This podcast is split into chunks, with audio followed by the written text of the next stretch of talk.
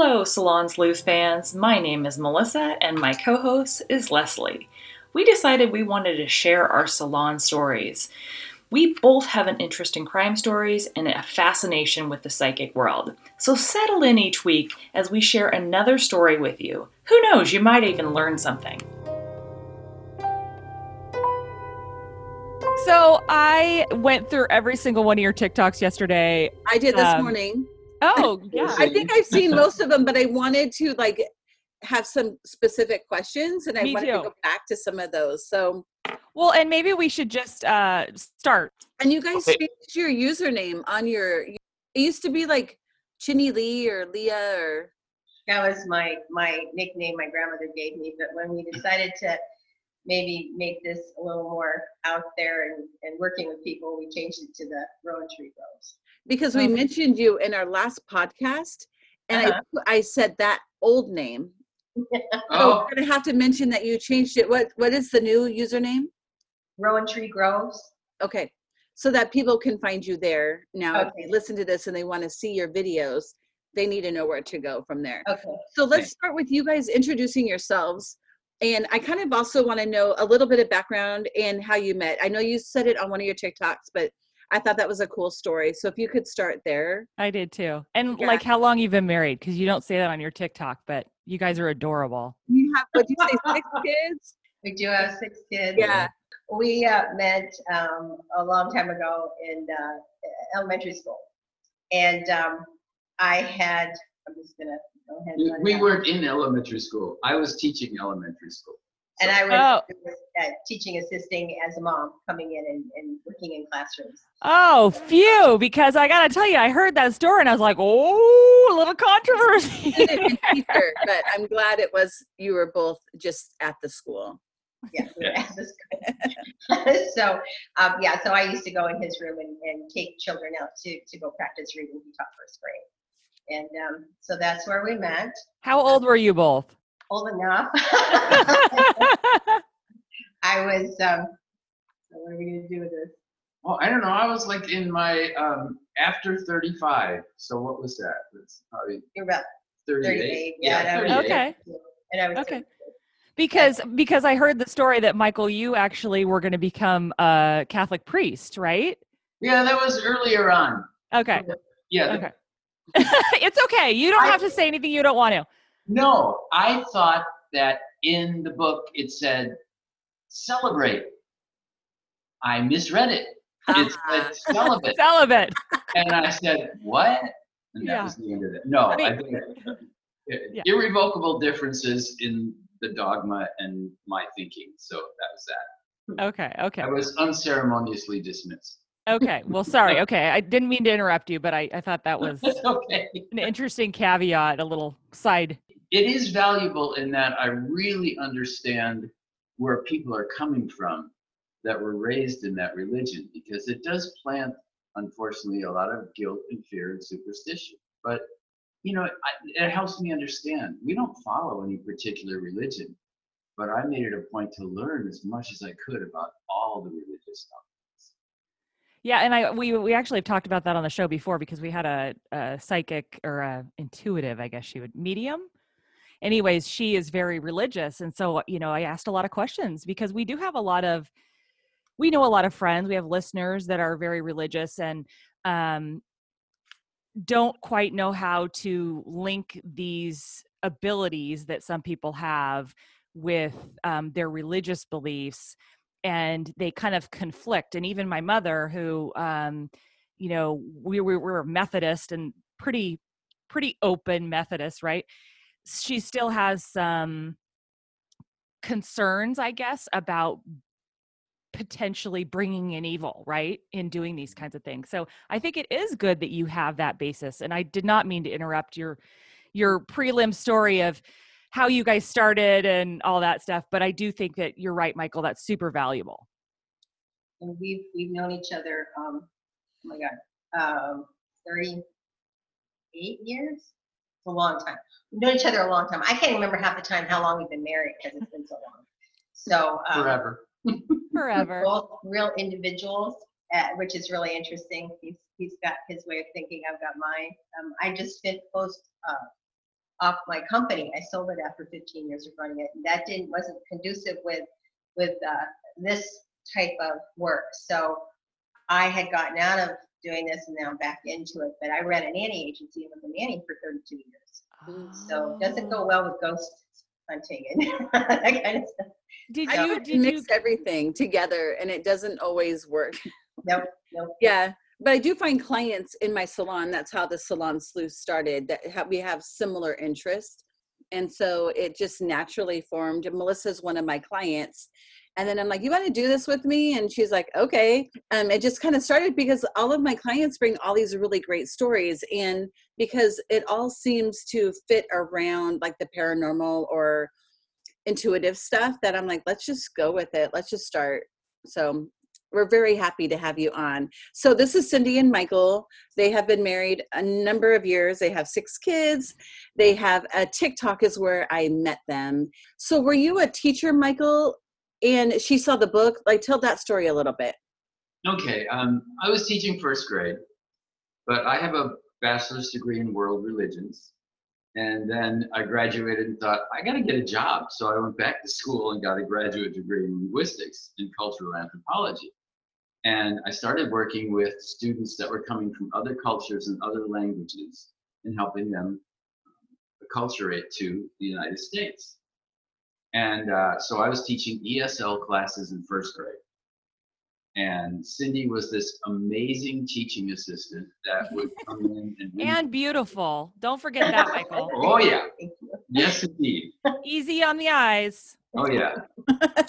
and uh, so I just kept monopolizing her time and saying, "Hey, could you come and help me today?" And we got to talking, and um, I had a book on my desk called "The Other Side" by Bishop James Pike, who uh, lost a son to suicide and made it his mission to try and figure out if he can communicate with people because he wanted to make sure that he was at rest and peaceful and had worked things out. So I had that book on my desk, and she said, "Oh, you're are you interested in, in that type of thing?" And I said, "Oh yeah, you know, I, this is like one of my major interests is communication beyond barriers." And uh, she said, "I can do that." Well, And I had just started doing it about that year. I mean, I had stuff happen when I was a kid, but um, my sister brought up the psychometry class she take, had been taking. So I hadn't told anybody that I could do it, but it just felt, uh, it was almost like I had a vibration go through me. It was really odd in it, so I just blurted it out. And uh, that's how it started. So Yeah. he has the knowledge, I had the gift, and we went at it. Started developing it from there because I was a little bit nervous about it because I thought people are going to think this is so weird. And I had goals to reach. I wanted to channel. I wanted to do it all. And uh, I thought I didn't have anybody to really help me with that. So we worked together on it. Now, Michael, one of my questions was Did you have these gifts at that time? I think everyone does. I keep Um, hearing that, Michael, but I'm not sure about myself. Well, it's like well, it's like learning a language. It takes some practice, you know, and sometimes you have to literally go to the other country to get it, you know, to get it right. And um, people that have near-death experiences, they come back with that. So I think it can be developed. And yes, I I, I had gifts, but they were sporadic Okay. and spontaneous. There, there, I couldn't say at all they were developed. But Cindy helped me with that because she was just there. You know, I have to say, when we started working on it, um, I would start with the automatic writing with him because I'd already done the psychometry. And um, I would get so tired. Um, it, and it hurt here. I, th- I didn't know anything about um, psychic phenomena or anything. So I said to him, God, it hurts here. And he said, Well, that's where your third eye's supposed to be. And I'm like, Well, I didn't know that. And, I- and I would just get tired. I'd fall asleep doing automatic writing. And finally, we got the communication speed it up speed up your speed up how you do this because they work at a much faster what would you call it um, It's scientifically, it's called mutational rate. It's the the speed of the atoms that are moving. I mean, that's the best we can come up with, but it, it's at a different level. Can you, um, Cindy, for our listeners, and I don't know it either, what is automatic writing? I do know what psychometry is. That's like vibrations through an object, correct? But I Right. don't know what automatic writing is when you speak of so that. automatic writing is um, you just take a, a I used to have a notebook, and um, I would close my eyes, relax, and just start writing. And it wasn't me writing; it was somebody writing through me. Um, I wasn't real impressed with it. Okay. it would sometimes they would go on and on about stuff that really didn't apply here. And so when you get on TikTok or anywhere else and you hear people talking about the Akashic records and all that kind of stuff, yeah, it's great, but you really can't apply it into this dimension, into this life. So um, it was fascinating gibberish as far as I was concerned. So is it is it almost like I'm trying to make some association in my brain, almost like you're hearing an, another world's radio stations, but you have no context for what they're talking about, or um, Are you no, it's different than that. It's different than uh, channeling. Channeling, um, I'm I'm right there, and I I can I let people talk through me, but I'm not gone. I don't go into a trance. I don't let some person step into me, and I don't remember anything. Automatic writing is um, I'm writing, and I have to not think, not think about what you're writing. You're just writing, and so it's and you have to. I close my eyes, which makes it real interesting to try to write while you're closing your eyes. Um, but you're letting some I used to contact, um, you know, try to get like a, a, source that was viable. I wouldn't contact particular people like Abraham Lincoln or something like that. yeah, But I would try to get somebody that was safe and, and um, had something to say. But again, it just wasn't applicable. So I just, Okay. I used it to build up my muscle. That's what I call it is my muscle. And um, used use that notebook after a while, not for the automatic writing anymore, but for drawing pictures of events to come, which is where I have that picture of when my mom and dad were walking through the golden door. And yes, it's a date on the door. And that's the day my mother passed away. So I did continue to use that book, but more it was for sketches. So that was one of my first questions that I wrote down after watching um, your TikToks is a story about your parents. I would love you to tell that because I actually, and I don't know, Michael, if this is part of my gift, but I did get full body chills when I heard you tell that story. So I'd love to know why sometimes we get full body chills, um, as well as I would love you to tell that story for our listeners because I thought that was just touching. I think it resonates. I think that is something that resonates through you. That's why you get those vibrations. I call them vibrations, energy charge. When I read things, I'm just tapping into your electricity. That's all I can think it is because I don't know what else in the heck would be. If I read you without knowing you, I always feel like it's way too intimate and I'm going to meet you someday and you're going to go, you saw me and I know you did that. And I, I would meet people later and they don't quite look as how I saw them and they never know I did it Yeah. but it always feels very intrusive. So the thing with my mom and dad, my dad had diverticulitis and he was rushed to the hospital. My mom called me in um, because they decided I know when people are going to die, and generally I do. So I walk into his uh, hospital room, and my mom tells me uh, he just had the surgery. The doctors are concerned his, uh, his intestines were collapsing, and they said he won't make it through the night. We we have one more night, and we're to have to go in and do something else, or he's to die. So my mom said, do something. And I'm like, what do you want me to do? She goes, visualize. I go, well, I haven't done that before. Okay. so I visualized I was going through him with Pepto-Bismol, trying to cool things up and open it up. And I thought, this is ridiculous, but whatever. It's my dad. I'll give it a shot, right? yeah, I'll give it a shot. So she said, I also want you to do a reading for him and, and see if he's going to retire because his retirement was like in two months. And I thought, okay, Ma, you give me all this stuff. Let's see, you know, I, I'm I'm ready for it. So I drew the picture of them walking hand in hand through this. I saw it as a golden door with people walking behind them. So I thought, okay, it's everybody going through retirement. And the date I saw for it was June 11th. The thing my daughter just pointed out, which I didn't realize in the picture, my mother was missing her hand and her leg in the picture. I just didn't sketch them. When my mom passed away, she was missing her hand and her leg. I just noticed that in the picture. and My daughter said, Didn't you ever see that? And I said, No, I didn't even realize I'd done it. And um, Why was she missing her hand and her leg? she had uh, Raynaud's um, phenomena. When you have Raynaud's, it's when your body pulls um, blood from your extremities because they're trying to get it to your core and keep you warm. Well, it, it does it even when you're not cold. It does it automatically. And so what it does is it will pull that away from your hands. Hers was called Raynaud's phenomena because it actually enacted and caused her to lose limbs because of it. And my mom was full of energy and she was a hip and a half. And um, So I, I uh, it was hard to see her. She just, my mother wouldn't go. my mother stayed forever. My dad passed away before my mom. In fact, my dad passed away today, um, 14 years ago. So it's been gone. Condolences. And um, so anyway, that's how it happened. And I didn't realize I had June 11th on it till I went through that, that book I used to do sketches in. And um, I didn't realize she was missing her hand and her leg in the picture until just recently my daughter pointed it out. And thought, Wow. weird. So this is just a real weird thing. Yeah, yeah. And and you implied, and I don't know if I got this right, but that your mother and your grandfather also had these talents.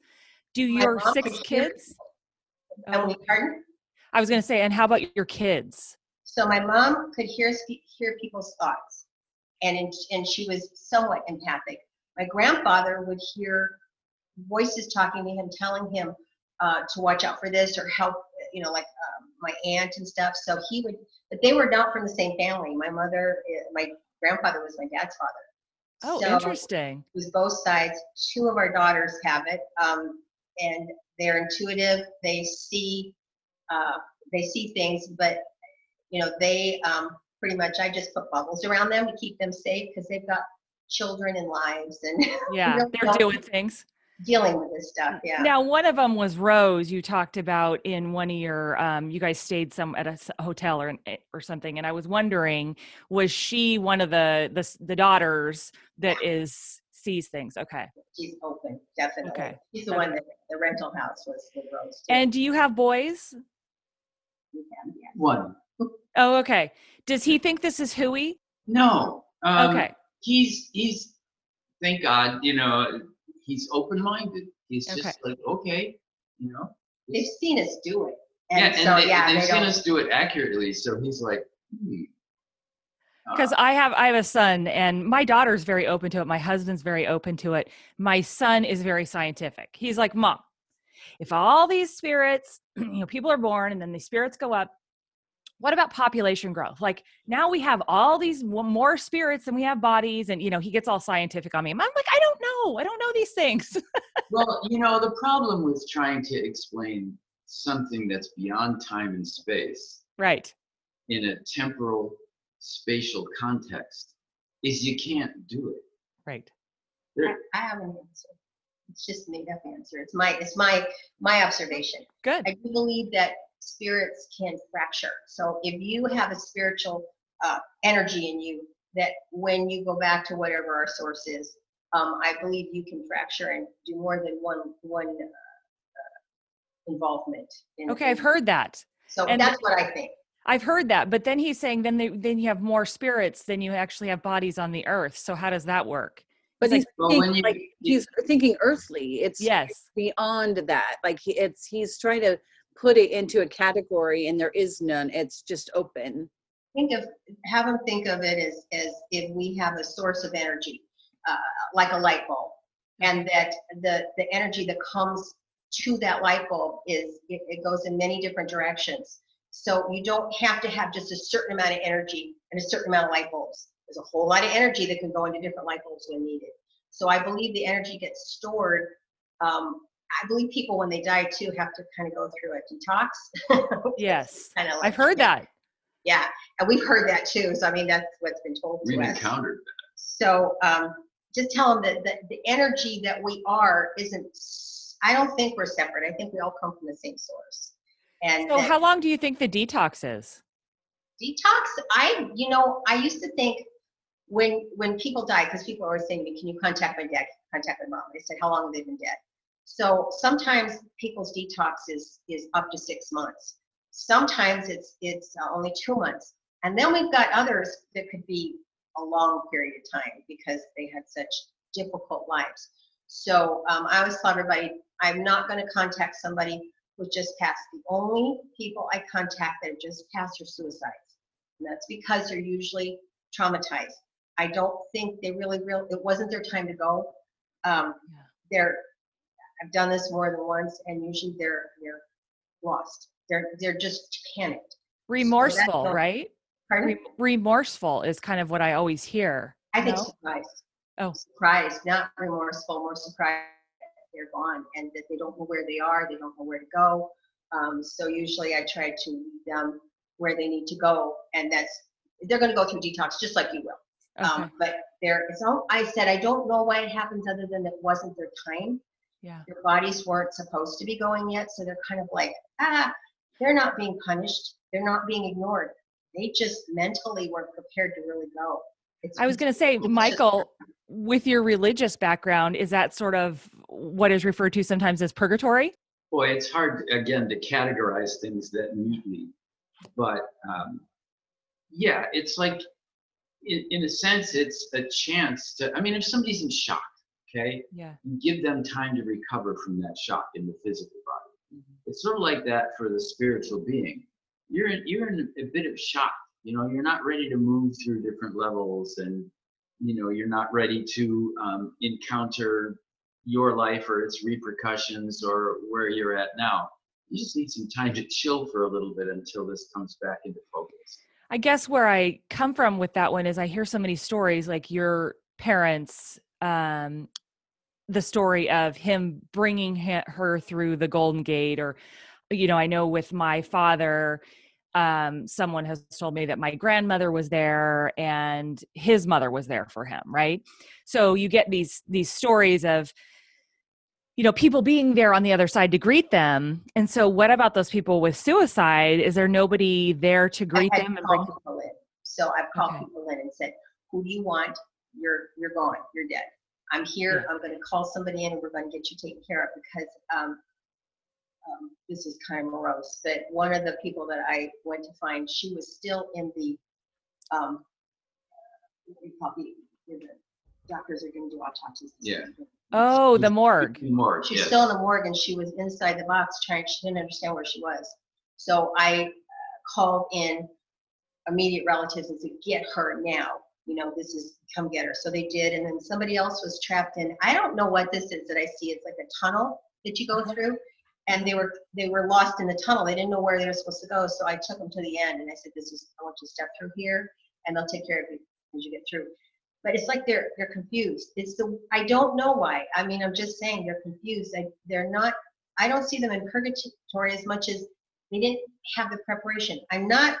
I I don't know if that happens with sudden death, like an accident or a plane exploding. I don't know if that happens then. I haven't gone to help those people. But the suicides, I usually can um, see them coming, and then I usually go help. And it's it's like I, it's a weird it's a weird gift. yeah I don't know what else to say? There's another correlation here between our, our physical knowledge and Cindy's ability. I have a nursing degree, and I studied with a lady called uh, Elizabeth Kubler Ross, an amazing doctor who actually began to look clearly and scientifically at death. And there are stages that you go through. And basically, one of the, the stages is to take care of business so that you don't you're not afraid to leave. And what I found working with Cindy on these types of situations is people who leave before they take care of business have a lot more to deal with when they make transition. Oh. So I mean, you've done a lot of things mr michael Uh, Oh, my little encyclopedia. yeah Love i love people like that you get to put it all to use, which is kind of nice. Mhm. Hey, Cindy, I wanted to ask you, you explained on the TikTok um, how when you see a spirit out of the corner of your eye and you put it together with a fan. So I really loved that idea. Can you explain that to our listeners? So I just noticed this probably about five years ago. I was sitting in the living room and I was looking out the window, and like right now, I can see the fan in the part of my eye, and I thought, I can see each individual blade. But when I look right at it, I can't. So your periphery vision slows things down. If the uh, rate of spirit is a lot faster than ours, and it totally explains why we can see them to me out of the corner of your eye where we can't see them dead on. I can see a lot going on through the corner of my eyes. It's it's I'm actually seeing it, but when I'm contacting spirit, I I'm it's mental telepathy. I mean, I'm not seeing it with my eyes. I'm seeing it with my eye. So um, I, I let people know that if you do look at a ceiling fan from the corner of your eye, you will see those individual blades slowing down. And I think that's what our periphery vision does. Well, that's my scientific explanation. Well- to me, this is a science. I don't look at it as um, a gift or anything. I look at it as when we go into houses to, to search for what's going on. Um, it's a science to me. Notice too, when she reads people, she won't look directly at them. I mean, there's two reasons for that. One is you're not reading body language for cues. The other is that I don't know. I think she, you know, you tilt your head to one side, and it's almost like you're seeing them in a different way. Well, it's also so I, your body language will tell me a lot if I'm doing your reading. Um, like you're nodding, or you'll, Yeah. your eyes will open wide, or you're you're Yeah. like. So I tell you guys, don't move, don't breathe, don't say a word to me. I don't want to know what you're thinking. If I'm wrong, I'm wrong. I can. I don't like it, but I can do it. um, but I said I do, and don't answer if I say, "Gosh, are they wearing pink slippers?" Don't say, "Oh, sure, they wear pink slippers." Just don't even say it. Don't. So I always have to let people know. Don't talk and don't let me know if I'm even on the right track. Because if I'm wrong, give it to me after. I can So- deal with it. so your relationship is really interesting and and one of the thing the stories that you talk about is when you went to oregon which we're from oregon whoop, whoop, um, and you help a three-year-old boy and i'd love you to talk about like how you two kind of have teamed up because it sounds like you know michael you have some i'm going to call them abilities for lack of a better word i know you're saying it's science but i don't have these abilities so i just i i It's you're right. It's a combination. Yes. yeah. I, I praise anyone who does but but um how do you guys team up and become a pair that was kind of an interesting story to me it was a three-year-old boy in oregon that had um a, a spirits or, or friends right imaginary friends and you say that one of them had become aggressive so Yes. why don't you talk about how you guys teamed up to take care of this we'd gone to Oregon doing readings, and um, we used to do readings together. So he would use tarot. I can't use tarot or anything else because I get easily distracted with pretty pictures. So he would start the reading, and he could read tarot. I can't anyway because I just do. I get distracted, and then I would finish up by just reading the person while he's working with them. So we used to do team up like that, and then the mother came to one of the places we were doing readings, and she asked us about her son and told us what was going on, and then I'll let you take over. But just you know, and I want to interject one thing. I don't really read tarot because I don't think the cards tell me anything. But it's a lot like what religion. You know, there's something spiritual going on, but they have like candles and vestments and motions and incense and stuff to signify that. So it's just like an external thing to do while the spiritual thing's going on. Mm-hmm. So- uh, whoa whoa whoa whoa you confused me there so explain to me then how the tarot cards work for you i need a little more i need the dots closer together michael So when I read tarot, it's not the cards telling me something. It's Okay. feelings I get from the person I'm reading. And the cards just give me a way to explain it to the person. oh interesting And I know a real tarot reader would just chew my head off for that. And I, real, I realize that. But that's just the way that I use it. Yeah, and I think the cards do correlate. They do. But it gives me a way of saying, oh, see this? This person's doing that. Well, that relates to where you're I have a funny one to tell you before we go back to the three-year-old. We were at a reading, and this lady came over, a little lady, about 50, 60, mm-hmm. and she sat down for her reading. And Mike starts out with a tarot, and I could tell he was struggling. He just kept looking up at me, and I'm like, I realized he wasn't getting anything. And I'm like, he, he looks, he goes, and what do you see? And I'm like, I have to tell you, all I'm seeing are chicken feathers flying everywhere, and I can't get past this to even reach you. What the hell is going on? And she said, Well, honey, I've been plucking chickens at a factory for the last 40 years, and I just wondered if anything was going to happen in my life. I said, said Well, thank you. Because I kept thinking, why am I seeing chicken feathers? So that's how we work together. I mean, he does his reading, cards help give him a focal point, right and I just see things. And so we used to call ourselves the Siskel and Ebert of readings because a lot of times we didn't agree. He'd say something and go, "Oh, no, I'm not seeing that. That's not what I'm-" like the thing with the E.R. Rogers Mansion when he saw, I saw schoolgirls running around in their underwear upstairs. No, he saw a whorehouse. So that was great hilarious. That was hilarious because when Yes. you actually told that story, I was like, no, it was a whorehouse. I knew immediately. Maybe, maybe I do have an ability, Michael. I'm just saying. Yeah, yeah. You guys are dirty. But I was like, oh no, they're running around in their underwear. No, it is a whorehouse, girlfriend. It's upstairs. It is a whorehouse. So back to the three-year-old. Anyway. Yes. So we, because we have different paradigms, different perspectives, and we share a lot together, we see different viewpoints. I mean, it is sort of like, you know, two people that report on politics or movies or whatever. You're going to get two different perspectives. And when you join them together, then you get like a, a 360, you know, a panorama instead of just one focal point. So that's kind of how we work together. But we also have, I mean, yeah, the three-year-old. When we went into the house, the the the thing that I bring into a situation like is, I don't believe people should be afraid Right. of spirits or spiritual phenomenon because we're in charge. This is the temporal world. They're dead. They don't have a whole lot of influence here. Their influence is a lot like a bully. You can get someone who really can't hurt you, but they intimidate you. They make you afraid. So you get spirits sometimes that are like bullies. They'll Michael, can you hear us? I think he just went to bad connection. Because he didn't touch anything. No. Can he log out and log back in? He should be able to, yeah. I'm gonna try calling him. Oh, there he goes.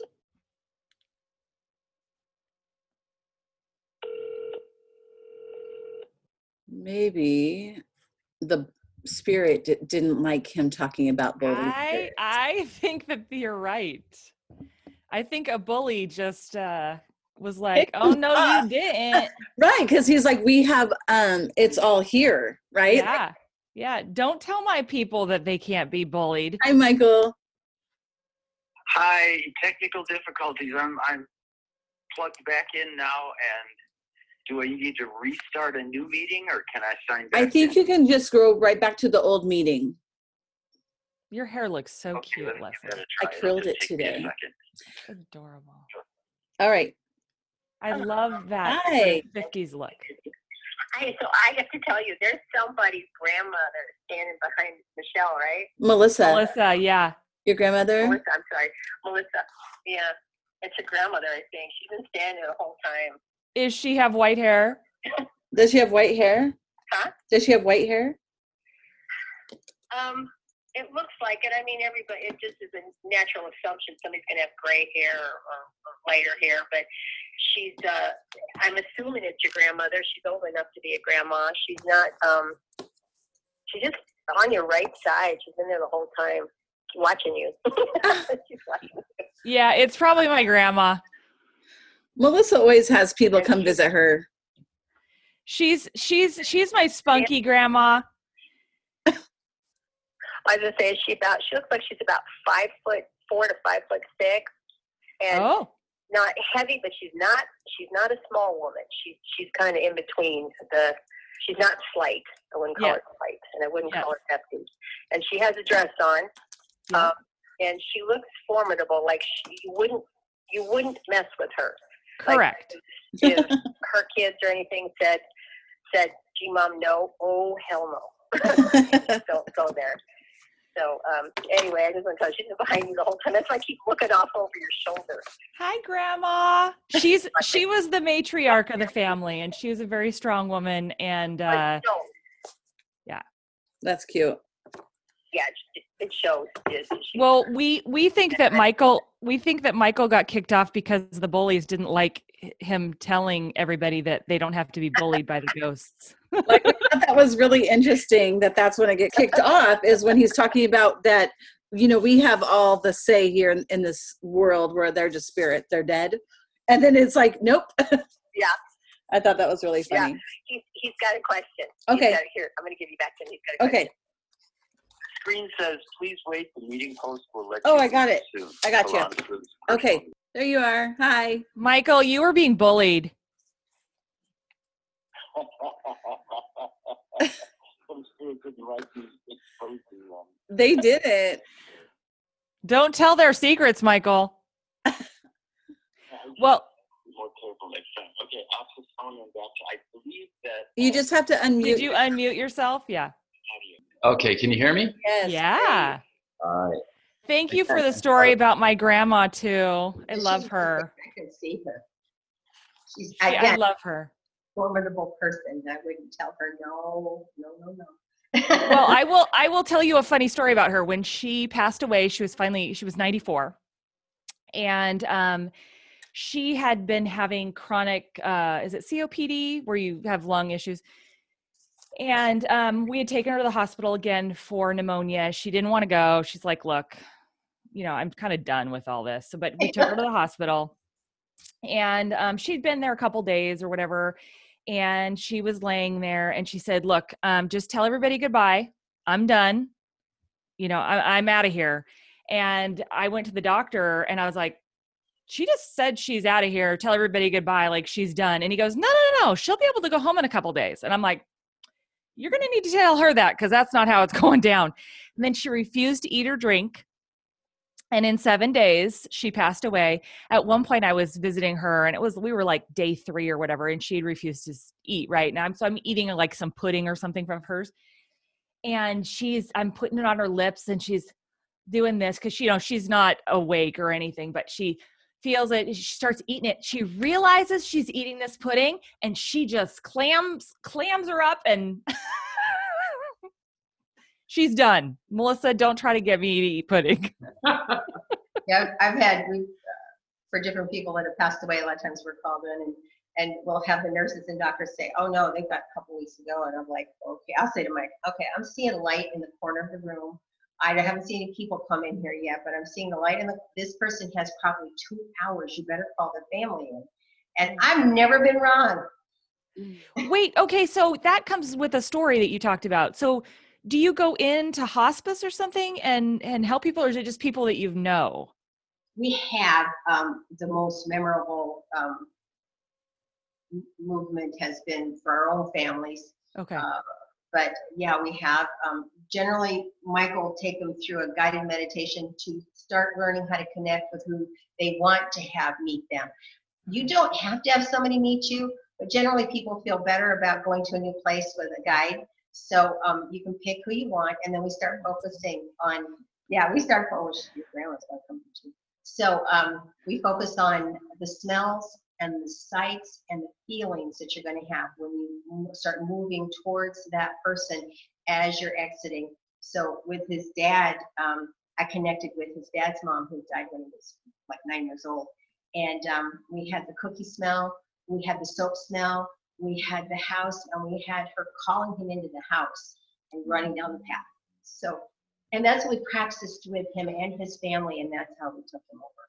So when he passed, that's what he was doing. And generally, it's a little easier journey, but again, this is all crapshoot. I mean, this is what I think. I don't know for sure till I get there. Now, you mentioned something about a black dot or a black hole or a black spherical in one of your things. What what can you do you remember that comment? Oh yeah, the first time I saw ever saw that was in my mom's uh, room at the, the nursing home, and um, they just moved that other lady in. And Oh um, yes, yes, that was it. said to my sister, no, it was Mike, actually, my sister wasn't there yet. I said, there's a black thing at the door. And I said, you know, I'm, I, I wasn't raised to believe in uh, death coming to get you and stuff, but I said, oh, wow, that's exactly what it looks like, a big person in a dark something. And I said, I can't tell if it's just a hole, an opening, or if it's an actual large person just covered in black. And I said, so I like go around it when I went out the door. I mean, I, I, it was very interesting. And I said, they're coming to get somebody.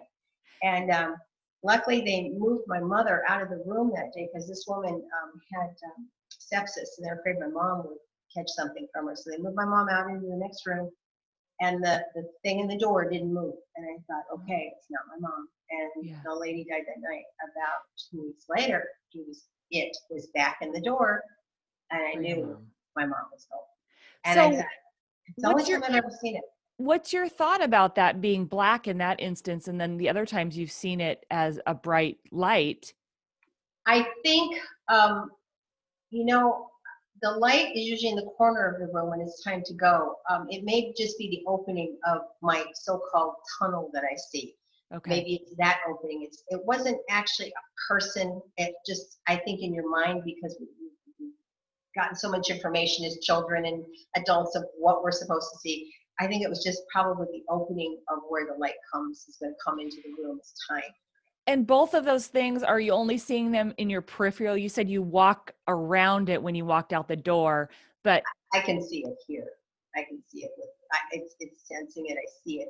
So when I say I'm seeing something, I'm seeing it here. If I see an actual person, physical person, it's periphery. okay. Um, or, you know, uh, so yeah, most of the things I see is, is my sight. And okay. What about when you had the story where, um, was it your mom's friend that you had a whole conversation with? oh yeah, that was totally three dimensional. Yeah, That was, all I can say is I'm, I started thinking after that happened, I bet this happens all the time to all of us. We just don't know it. yeah, uh, we just happen to catch her red-handed. Yeah. If my mom had come home and said, uh, she's been dead for three years. She died around the time my mom had her first surgery on her leg.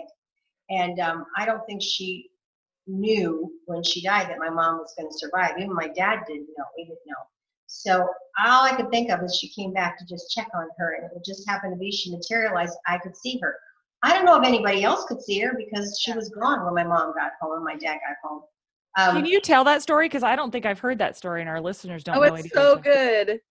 so I used to say dead or alive. Uh, obviously, I can't tell. Um, Yeah. So I was at my mom's house. Her mom, my dad, and her had gone to the grocery store to get some stuff, and um, uh, there was a knock on the door. She lived in Leisure World, which is a retirement center. My mom had a billion friends, always coming over. So I went to the door, and answered it, and um, a lady came in, and, and she just said she was a friend of my mother's, and could, and I said, well, she's not here. Would you like to wait? And she said, sure. So we went in the other room and sat down and I talked to her for about I think 15 minutes and she asked how my mom was doing, um, if she was okay, and I said, yeah, yeah, you know, my mother, she's a she's a survivor, she's a ball of energy, and um, then I heard their car drive in because garage door came open. I said, oh, she's here. I'll go let her know you're here, and I ran out tell my mom, and she said, uh, she's been dead for three years unless it's a, a different person. And we went in and she was gone. So I thought, oh, she just must have left, you know, and, and didn't want to, you know, she got the answer she wanted. And, and then I started thinking, wait a minute, she really was here, but not here. Yeah. And um, that, so I'm thinking, how many other times has it happened where we've talked to people and you even, he, you know, and we Yeah. don't know. That's why I wonder sometimes when you see people walking down the street that maybe we're like addicts or whatever and they're talking to someone. Yeah. It's almost like the Beautiful Minds movie. Like it could be fully real to and then maybe they actually are talking to somebody. You just I we think a just lot don't of them know. Yeah. Oh my gosh. I have so many questions about that. Like, could you smell her? Did you didn't touch her, She's a obviously. person. She was like Did you. she hold the door? Like, was there any physical contact? She No. sat in a chair, though, right? sat in a chair, but when you think about it, uh, when I think about it, no, she didn't touch the door. I opened the door and let her in. She came in and I pulled out the chair because she was an older woman and she sat down. Um, so I invited her in. I sat her down, and then when I left to go get my mother from and dad from the garage, maybe that broke the energy connection she had to be able to materialize. I don't know. I don't know how this works. Sometimes it just, um, it was. I kept thinking, okay. And I said to my mom, I said, the only thing if I said something was weird about her was she was in a suit, kind of a, a lady's suit, and it was, this is Arizona. And I thought, um, if I had to say it was weird, it was like, it was probably what she was buried in. It was just this nice kind of pastel suit that looked warmer, like you'd wear in a warmer climate. And um, I thought that was odd, but I thought old people get cold really Yes. easily. So I didn't see it as a, a beacon of, oh my God, this woman's dead. I would never have thought that was a three dimensional being. I always told Mike, if I ever see a three dimensional spirit come in front of me, I'm the first one out the door. And actually, I've had it happen now. Um, and it's like, it's exciting. I think back then, a long time ago, it would have been scary. Now it's like, You weren't ready for it. yeah. Well, maybe that's why I'm getting feedback. Sorry. Maybe that's why she came to you in a way that wouldn't scare you. Yeah. Or she came to me because she knew I could see her. I think um, I think that's why spirits materialize sometimes because they know I can see him. His dad, we talked to his dad one time after he passed away, and he said, "Wait a minute, you're here and you're there. How do you do that?" I, he, I keep still talking about. It. I said, "Well, I, I didn't think it was that weird of a comment, but I guess it is." So, Um, so we were talking about the three-year-old boy when we when Yeah. Right, the spirits. Segue, perfect segue Yes. Uh-huh. to um, what was said earlier. Is it there and other people can't see it? Or is it not there and you have some lunatic walking down the street talking Right. nothing? I think with kids, that's especially true. We were saying that kids, because they're completely open and they can take in things from different dimensions because they haven't been conditioned yet. You can't do this. This isn't real. They do see other beings. And that's what was happening in Oregon. The difference was that it wasn't just an imaginary friend.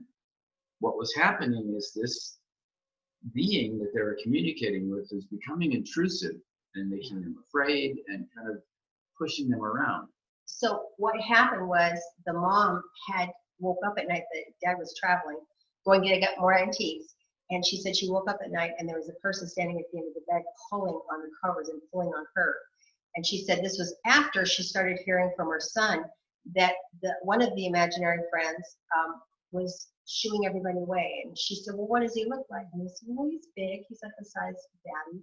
And she said, so that started alarming her. She just thought it was another friend that he had found. He had like five or six of them. And she said, but the big guy started scaring everybody away. And so um, then when she had that happen at night where the person was at the end of the bed, um, she started thinking, oh, wow. So she came to us at the uh, reading where we were doing readings and talked to us and we went out and we actually came down two or three times to Oregon to um, work with them to make sure everything was clean. But he worked with the parents. I, I work with kids all the time, so I, I worked with a three-year-old, and he worked with the parents on where this was coming from, how it got in the house. And I really did just work with him because he was three. They don't have a, lot of ability to communicate what they're seeing. But when I, I did really teach him, when you have a friend come to the door or a friend come to play with you, you ask mommy first. No friend comes in the house, whether she can see them or not, without you asking first. So parents have to take that strong position of we're protecting you, we're your safety net, and encircle them with that. I get a little alarmed on TikTok when I see people encouraging their children to see the spirits they're seeing and scaring them the Jesus out of them. And it's that's not what you should be doing. You should be letting them know that that mommy and daddy are protecting you and take care of you, and we don't let anybody in that can um, harm you. Or so you don't tell a three-year-old to tell it to go away.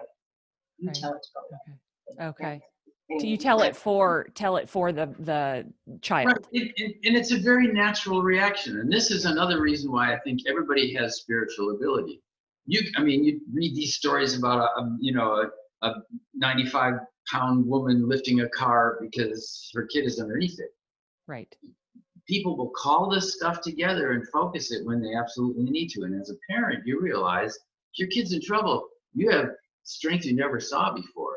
Mm-hmm. So basically, we empowered this woman to do the same thing she'd do in the physical world. If somebody was harassing her kid, she'd let them have it.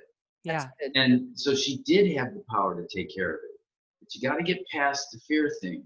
And now there's people listening to the podcast saying, yeah, but the spirits knocked out your computer when you started to try it. So it Yeah. No.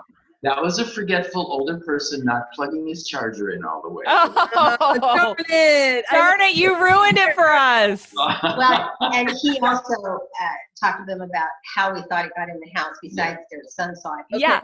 The antiques. They were- Because I've heard that before, and I'm an interior designer, and you know, there's some really cool antiques, you know, right? But I I am afraid to bring in someone else's antiques. I'll bring in my family's antiques, but I am afraid to bring in other people's antiques for that very reason. Well, I tell people if you want to bring in antiques, what you do is bring them in, clean them up lovingly, uh, tell the person that owned it before, the people that owned it before, that you're now the new owner and that you appreciate this antique and that you're going to take care of it. It's now a piece in your home. So you have to be afraid of it, but I would with every piece you bring in, establish that you're the new uh, caretaker of this. particular- Okay. We have some really old antiques, and so you just uh, clean them up and lovingly announce that it's now in your home and that uh, people can come see it if they want to, but they're not to interfere. And Yeah. Michael, were you able to find out, figure out which antique it was in the house? Yeah. Okay. How did you do that? Um, psychometry, Okay. you know, like sitting in certain chairs, um, holding certain objects, and just leaving the senses and the mind and all possibilities open, and then you get images and you get feelings. He also, they had a room, a bedroom that they had put all the antiques in that they were collecting, and then the bedroom was right next to the little boys' room and across the hall from the mom and dad's room. So ah. he went in there and, and actually told them to get a storage unit. That's what I was going to say. Get that stuff out of there, man. They did. Yeah, They did. because they weren't keeping it, they weren't claiming it, they weren't Yeah. taking it from the previous owners and doing Yeah. what Cindy said. They were just storing it and they were reselling them. Yeah. So really, I mean, it would be the same reaction you get if somebody stole something from your house and then you found it in their house. You'd be pissed. Yeah. I will tell you one little story that um, my girlfriend uh, bought a house from a couple, and we don't exactly know, but we know that the husband wa had passed. So I don't know if he passed there, don't know anything about it. But, anyways, when they left, they left a simple gold cross above the office door. and she had her son in this house. And when he was growing up, he always was like kind of goo goo with someone kind of up on the monitor and definitely was talking to somebody when he was able to talk. And then socks would be moved around the house and things like radios would be turned on downstairs and everything. And I became convinced that he was still there and likely in that cross. And I said, look, he just wants to go home. He wants the cross to go back to his family. Like they were very Catholic and everything. So um, one night we were over there and, you know, we might have been drinking, but um, I was like, look, we need to find this family. What's the family name? You know, I start Facebooking and I start, you know, um, getting a hold of any of people's names that are similar, right? Right. Because I wasn't even sure if she was still alive. And, anyways, we did find the son of this gentleman and said, Hey, we have this cross. Can we send it back to you? And nothing since has Oh, happened. Wow. Interesting. You know, and this is nothing new. In Oriental cultures, especially Japan, China, Korea, um, Vietnam, you'll find in every traditional household a shelf with pictures of recently passed relatives with some joss sticks, you know, the incense and maybe some candles and some offerings. They understand that people stick around for a while. Mhm. They- They want to they want to protect and they want to stay connected. So it's not a new phenomenon for people to be connected to objects or households or people. It's just in Western society, you don't go for that. So Yeah. uh, it's not a new concept. Well, it's I, I do have, and I know it's been an hour, got but one can I, can I ask one more question? um, Michael, this is a you question because you talked about the E.R. Rogers mansion and you talked about being in the cellar and that you were grabbed from behind and that you couldn't bra- breathe and you were backed up, up against the wall.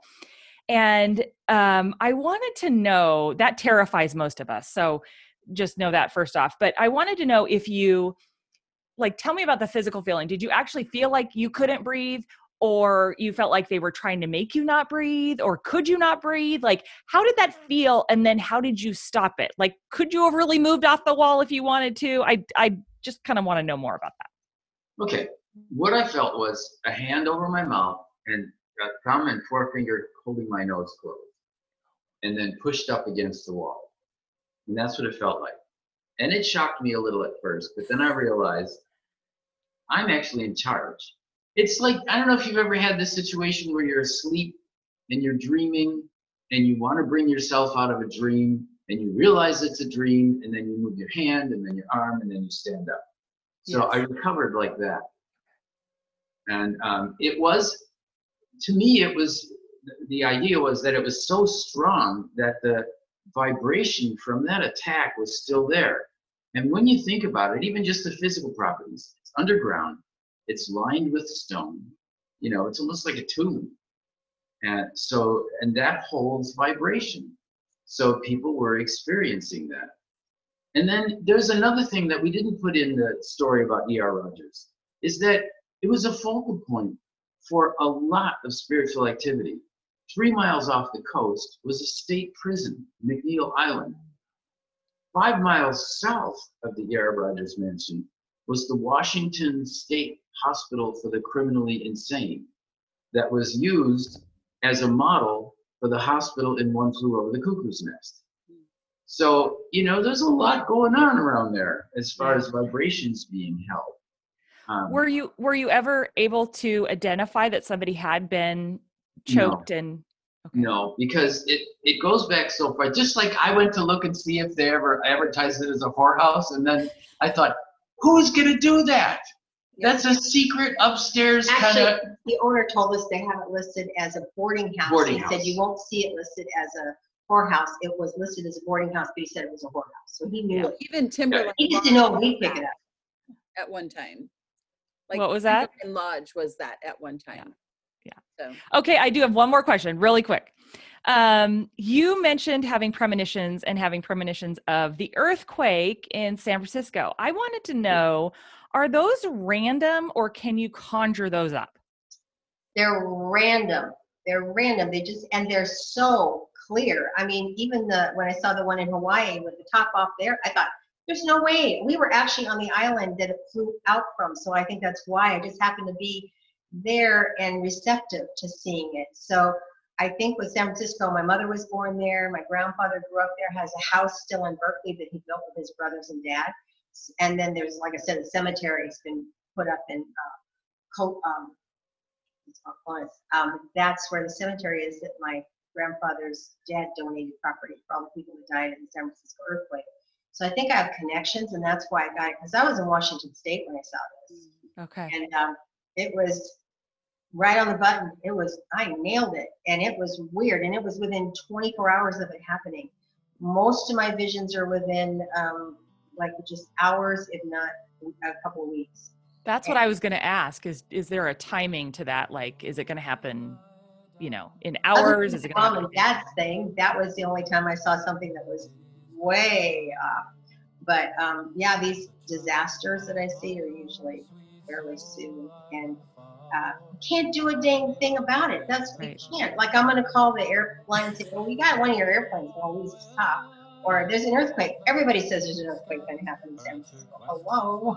Yeah, So- exactly. or the man trapped underneath the it was um, I think it was Oakland Bridge collapsed on land at where the freeway is, and he was in there, and I could hear him.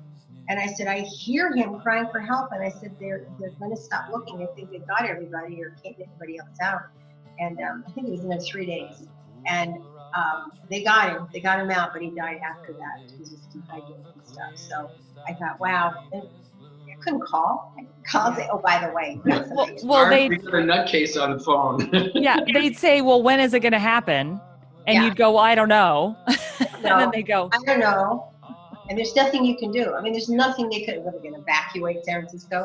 I think the thing I don't do is if somebody wants me to look for somebody who's missing or kidnapped or whatever, um, unless they passed, I won't do it because I panic. And I think I've got to, I've got to do this right. I've got to do it now because they're going to die. So I won't do it unless they're already gone. And then I can do it peacefully and gently and try to find where they are. So I don't do that very often because you don't want to get linked with that. If you have too many details and are too accurate about where a body is, you can be implicated. You're a suspect. Well, I was wondering if they if that was kind of a thing because we've we've talked about um, a couple cases and you know kind of researching them and then I'm like, okay, well, are, is somebody going to think I'm the wackadoo? I mean, I was maybe ten when this happened, but you know, I mean, I can see that how they're like, well, how do you have so many details? I don't know. Yes, so yeah, I don't go there. I'm not going to play that game. yeah, yeah. Well, you guys are absolutely delightful. I have one question. Do you guys astral project? Um, I, I think everybody, I don't do it on purpose. I, in fact, I think sometimes when I'm seeing things in the future, um, I'm probably, maybe we're all time traveling when we see future events, or we're astral projecting in our sleep or whatever. I don't see these visions when I'm sleeping. I see them when I'm awake. So I think we do it. I don't do it on purpose. It's, um, it's not an interest of mine. but I'm pretty sure I probably am. I just don't do it on purpose. Try- Well, Michael mentioned like when you're sleeping and you realize you're sleeping and you move your hand. I'm like, I don't think I can do that. I think that's a skill, and I think I thought that's like the, you know, when you can control your dreams like that, that's part of astral projecting, and that's why I, I had asked. Really? I've had that before where you're like, okay, you know you're asleep and you're in something and I'm like, okay, I can I can move a hand, I can move I, I've had that before. I didn't think that was astral projecting though. No, I you think know what the- I, I it, it mostly associates in my own mind with is I've done a lot of Buddhist style meditation where you move in and out of certain realms. And once you realize that you can control that, you can move in and out. So I mean, is that astral projection? Maybe maybe it is, but um, realizing that you are in charge, you can move through different levels helps on a lot of different dimensions. And it is like coming out of a dream. You realize this is my body, this is my dream, I can bring myself out of this. And just like if you feel, you know, um, accosted by spiritual fear or any of that stuff, you say, wait a minute, I'm here, I'm in charge. That's it. Thank you for this opportunity. It Yes, really- thank lot of you. It's been fun. Thank you.